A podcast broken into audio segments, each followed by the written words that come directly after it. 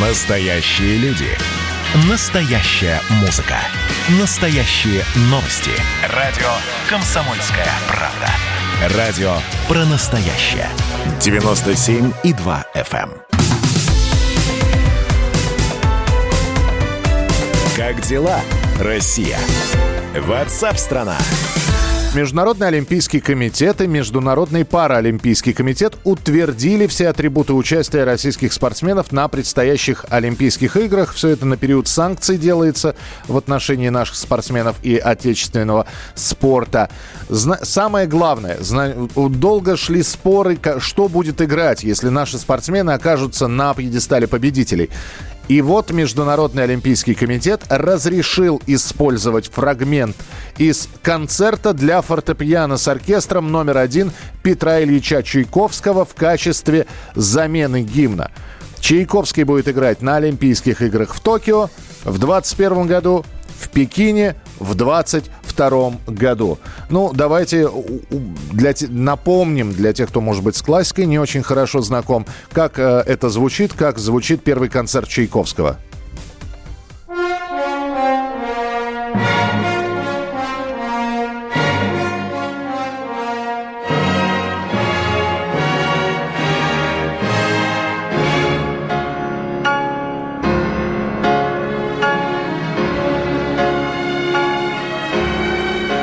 Духоподъемно. С нами на прямой связи олимпийская чемпионка по конькобежному спорту, депутат Государственной Думы Светлана Журова. Светлана Сергеевна, здравствуйте. Добрый день. Ну, Чайковский лучше, чем ничего.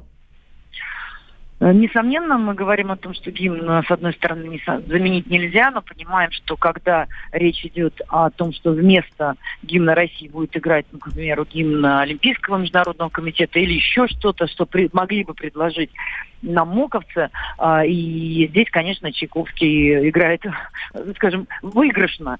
Причем а, вот Федерация конькобежного спорта, то есть Союз конькобежцев России и Федерация фигурного катания с самого начала пошла по этому принципу. Мы знаем наших коллег, э, соответственно, конечно, Международная федерация, у нас общая федерация. И когда мы предложили им а, с самого начала, к сожалению, там, да, наверное, для Катюши сразу предложили первый концерт Чайковского, они тут же согласовали это. И практически это единственное, что было согласовано с всеми международными, из всех международных федераций музыкальное произведение, которое играло в честь наших спортсменов. И оно реально играло. Оно играло на чемпионате мира по конькобежному спорту в честь Ангелины Голиковой, ну и, соответственно, четыре раза на э, чемпионате мира по фигурному катанию. Поэтому в этом отношении уже э, Чайковский звучал и звучал звонко, громко, и действительно по-настоящему все понимали, что это Россия и российские спортсмены выиграли под этот, в общем, это произведение. Светлана, ну вы можете объяснить, почему Катюша нет, а Чайковский да? Ну вот... э, Объясню. Да, пожалуйста. Объясню, потому что Катюша для них это протест.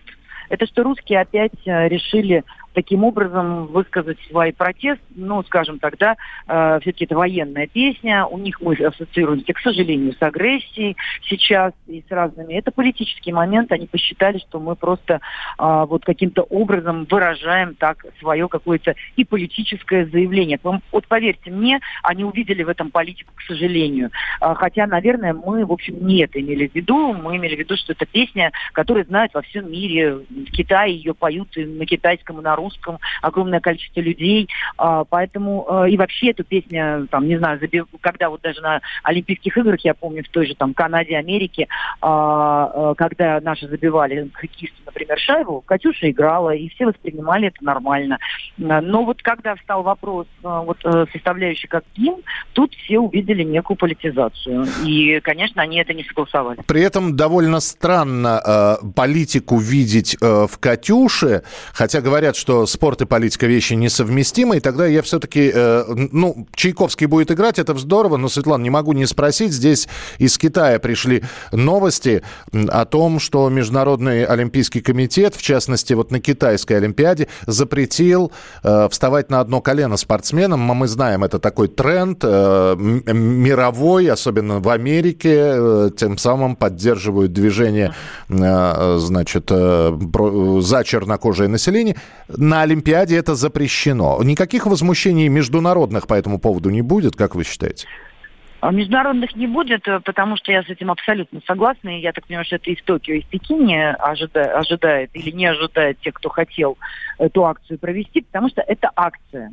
Какие-либо акции, э, в том числе э, в скажем, показывающие преимущество одной расы на другой, а давайте говорить здесь, ну, такое извинение или это преимущество, сложно сейчас сказать, э, все-таки что несет э, эта акция для, э, для людей, которые, например, к этому отношения вообще никакого не имеют, и у них в странах этой ситуации не было, то это демонстрация. Любая демонстрация чего-то на Олимпиаде запрещена исходя из хартии, которая есть. Там запрещено любое проявление дискриминации по половому, расовому, религиозному и другим разнообразным э, э, принципам, да, э, что все должно быть равно, равенство, это главное. Поэтому, когда кто-то встает на колено перед другим, это разве разговор про равенство в этот момент? А особенно спортсмены. Тем более Олимпийские игры это не площадка для чего-то демонстрировать. Вспомните, были моменты, когда даже спортсмены, например, на футболках что-то пытались там одеть, ну и вот и э, вот на спортивных соревнованиях демонстрируя, например, свой какой-то протест. Угу. Тут же мы знаем, что Лиска спортсмена дисквалифицировали и даже могли дисквалифицировать целую команду. Поэтому надо быть крайне аккуратными на международных соревнованиях, спортсмены даже проявлять какие-то свои, ну, скажем, взгляды, да, потому что это может плохо для него закончиться. Поэтому специально это делается, чтобы эти площадки не использовать для этих целей. Для этого есть другие места, и пусть там люди встают на колено, и никто здесь не запрещает делать, но точно не на Олимпийских играх. Спасибо большое. С нами была на прямой связи олимпийская чемпионка по конькобежному спорту, депутат Госдумы Светлана Журова. Э, по меньшей мере стран, это из Финляндии, смотрите, зарубежные э, слушатели пишут, по меньшей мере странно, все будут слушать свои гимны для русских Чайковский. А почему они выбирают, а не мы, а не сами россияне? То есть получается, что они отбирают для вас музыку. Э, получается, что они наиболее приемлемые, все равно решать им. Россияне могут предложить все, что угодно. От э, Михаила Круга до того же самого Марка Бернеса.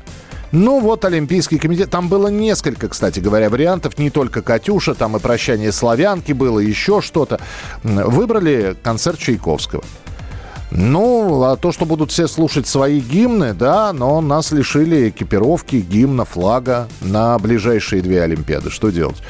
А, из Германии пишут, от музыки Чайковского не только у русского человека мурашки по коже. Правильный выбор, но и дальше не дописано. Дописывайте. Госдума. Перезагрузка. Ведущий Роман Карманов вместе со слушателями ищут кандидатов, которые достойны попасть в парламент. Аудитория радио «Комсомольская правда» — полноценные участники программы. В каждом выпуске вас ждет максимальное количество интерактива, звонки, сообщения, стрит-токи и, конечно же, голосование. Только слушатели решают, достоин ли кандидат работы в Госдуме. Все гости программы должны быть готовы к тому, что наша аудитория уже здесь и сейчас проголосует против них. Слушайте каждый понедельник в 7 часов вечера по московскому времени.